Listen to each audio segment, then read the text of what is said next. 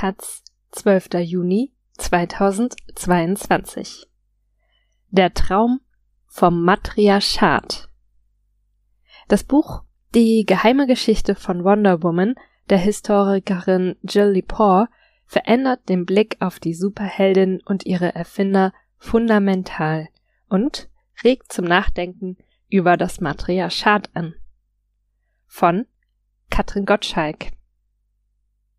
Es braucht ein ganzes Dorf, um ein Kind großzuziehen und eine ganze Bewegung, um eine Superheldin zu erschaffen. Ohne die Suffragetten und die Bewegung zur Geburtenkontrolle würde es Wonder Woman nicht geben. Ohne Gloria Steinem wäre sie wohl nicht als feministische Ikone wiederentdeckt worden. Und ohne die Historikerin Jill Lepore und ihr Buch Die geheime Geschichte von Wonder Woman wird heute geradezu nichts über Wonder Womans Vater und ihre sehr, sehr vielen Mütter. Wonder Woman, wie ihr Erfinder William Morton Marston sie 1941 erdachte, ist eine empathische Amazone, die für Freiheit, Demokratie und das weibliche Geschlecht kämpft, wie es im ersten Comic heißt. Sie befreit sich immer wieder aus Ketten, sie ficht soziale Kämpfe aus, wehrt mit ihren breiten Armreifen tödliche Kugeln ab, würde aber nie selbst schießen und heiraten ist für sie ein Albtraum. Als Marston die Idee zu Wonder Woman mitten im Zweiten Weltkrieg entwickelt, lebt er mit drei Frauen und vier Kindern in einem New Yorker Vorort. Ihr Haus benennen sie nach Anton Tschechows Stück Der Kirschgarten, Cherry Orchid. Eine der Frauen ist Sadie Elizabeth Holloway, Marstons Ehefrau. Sie kam von der Isle of Man und ihre Lieblingsautorin ist Sappho. Wonder Woman kommt von der Paradiesinsel und ruft nach Holloways Vorgabe leidende Sappho statt bei Vulkans Hammer aus. Holloway und Marston werden in der achten Klasse ein Paar und teilen sich fortan als Team das Leben, die Arbeit und die Liebe. Zuerst stößt Marjorie Wilkes Huntley zu dem Ehepaar Marston. Sie werden laut eigener Aussage zu einem Trio. Die dritte Ehefrau in Cherry Orchid ist Olive Byrne, eine ehemalige Studentin von Marston. Sie lebt unter der Bedingung bei den Marstons, dass sie die Kinder von Marston und Holloway großzieht, damit Holloway, die Ehefrau, weiter arbeiten gehen kann. Was sie tut und zeitweise für alle im Haus das Geld verdient.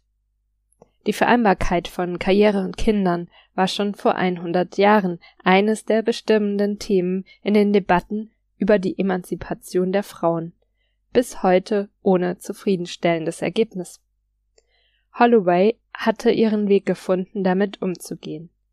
Olive Byrne liebte die Kinder der Marstons und bekam von William Marston selbst noch zwei. Olive Byrne ist die Nichte von Margaret Sanger, eine der bis heute wichtigsten Feministinnen der USA. Gemeinsam mit ihrer Schwester Ethel Byrne, deren Tochter Olive Byrne war, gründete Sanger 1916 in Brooklyn die weltweit erste Beratungsstelle zur Geburtenkontrolle. Die Bezeichnung Birth Control kommt von Sanger. Die Organisation Planned Parenthood geht auf die von ihr gegründete American Birth Control League zurück und ihr Buch Woman and the New Race von 1920 ist ein zentraler ideeller Grundpfeiler von Wonder Woman. Es ist diese Verbindung zwischen William Morton Marston und Margaret Sanger, die der Historikerin Jill Lepore auffiel, als sie zur Geschichte von Planned Parenthood recherchierte. Die Harvard-Professorin folgte dieser Spur. Entstanden ist ein über 400 Seiten dickes Buch, das aufgrund der vielen Verzweigungen manchmal etwas verwirrt, aber vor allem ist die geheime Geschichte von Wonder Woman eine atemberaubende und anregende Kulturgeschichte. In den USA erschien das Buch, Buch bereits 2014, in Deutschland führte der Verlag CH Beck die Autorin Lepore Staffwriter des New Yorker, zunächst mit ihrer Geschichte der USA, diese Wahrheiten, ein. Den Deutschen ohne Comickultur muss man wohl erst zeigen, dass die Autorin von Die geheime Geschichte von Wonder Woman auch seriös ist. Hier halten Intellektuelle Popkultur noch immer allzu häufig für Schmuddelkram. Dieses Buch über eine Superheldin und ihren Erschaffer ist jedenfalls bahnbrechend. Es zeigt, wie ein Mann eine fortschrittliche Frauenfigur erfunden hat und sich regelrecht nach dem Matriarchat gesehnt hat. Der Jurist und Psychologe William Morton Marston war so etwas wie ein lebensweltlicher Wissenschaftshalotri. Er promovierte in Harvard. Nebenbei jobbte er schon für die Filmindustrie, schrieb Drehbücher für den Stummfilm. Seine größte Leidenschaft entwickelte er für das Aufdecken von Emotionen. Zusammen mit seiner Frau Holloway erfand er den Lügendetektor. Sein restliches Leben versuchte Marston zunächst den Detektor als Beweisführungsmittel in Gerichtsprozessen zu etablieren. Später setzte er ihn für alle möglichen Zwecke ein. Zum Beispiel, um als Psychologe bei Universal zu testen, wie das Publikum auf Liebesszenen reagiert. Oder um zu beweisen, dass brünette Damen leichter zu erregen seien als blonde. Marston liebte die Frauen. Er fand Frauen einfach besser als Männer, weil sie nicht dominieren wollen würden. Sie besäßen die überlegene Liebesmacht. Bei einer Pressekonferenz im Jahr 1937 sagte er voraus, dass Frauen einmal die Weltherrschaft haben würden. Allerdings erst in 1000 Jahren. Das Matriarchat war für ihn eine positive Vorstellung. Er wuchs mit fünf Schwestern auf. Wonder Woman ist komplett dem Male Gaze entsprungen, dem männlichen Blick.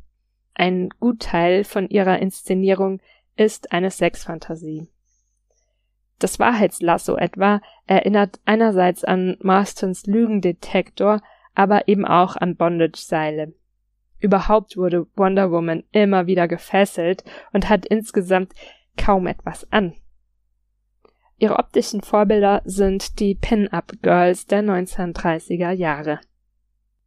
In den 1940ern stießen sich deshalb die Sittenwächter an Wonder Woman, die außerdem als lesbisches Pendant zu Batman galt. Dass diese Darstellungen schädlich wären, glaubte Marston nicht. Er begrüßte jede Form von Sexualität und schrieb darüber 1928 in seinem Buch Emotions of Normal People.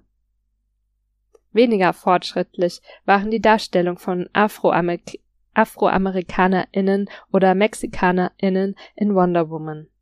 Lepore bezeichnet diese als gespickt mit dem handelsüblichen Rassismus der damaligen Zeit. 1947 stirbt Marston. Wonder Woman wird von einem konservativen Comiczeichner übernommen und domestiziert. Als feministische Ikone belebt Gloria Steinem 1972 Wonder Woman wieder, packt sie auf die Titelseite der ersten Ausgabe von Mills. Betty Friedan, der Weiblichkeitsmann, warf Steinem allerdings vor, sie würde von allen Frauen fordern, Superfrauen zu sein. Die feministischen Red Stockings warfen der Comicfigur vor, zu kapitalistisch zu sein. Erfolg würde zu sehr individualisiert und Steinem sei eine CIA-Agentin. Steinem hatte als Kind selbst Wonder Woman Comics gelesen. In den 1940er Jahren ist Wonder Woman so berühmt wie Batman und Superman. Ein Millionenpublikum liest die Geschichten von dieser Superfrau und den echten Superfrauen wie Sojourner Truth, Susan B. Anthony oder Jeanne d'Arc, die ab 1942 auf vier Seiten in jedem Heft vorgestellt werden. Jill Lepore legt mit Die geheime Geschichte von Wonder Woman den politischen Kern der Amazone frei und regt Fragen an wie wie würde eine moderne Superheldin aussehen? Wen würde sie schützen?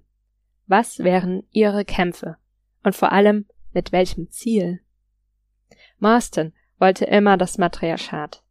Diese Utopie teilte er mit Charlotte Perkins Gilman.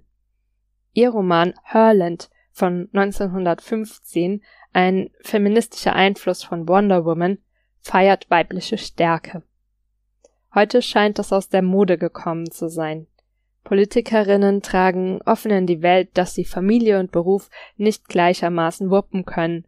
Musikerinnen vertonen ihre Depressionen. Es ist toll, dass die Popkultur mittlerweile voll ist von unterschiedlichsten Frauendarstellungen. Es gibt Slackerinnen und Superfrauen. Aber die Utopie ist irgendwie nicht zu greifen.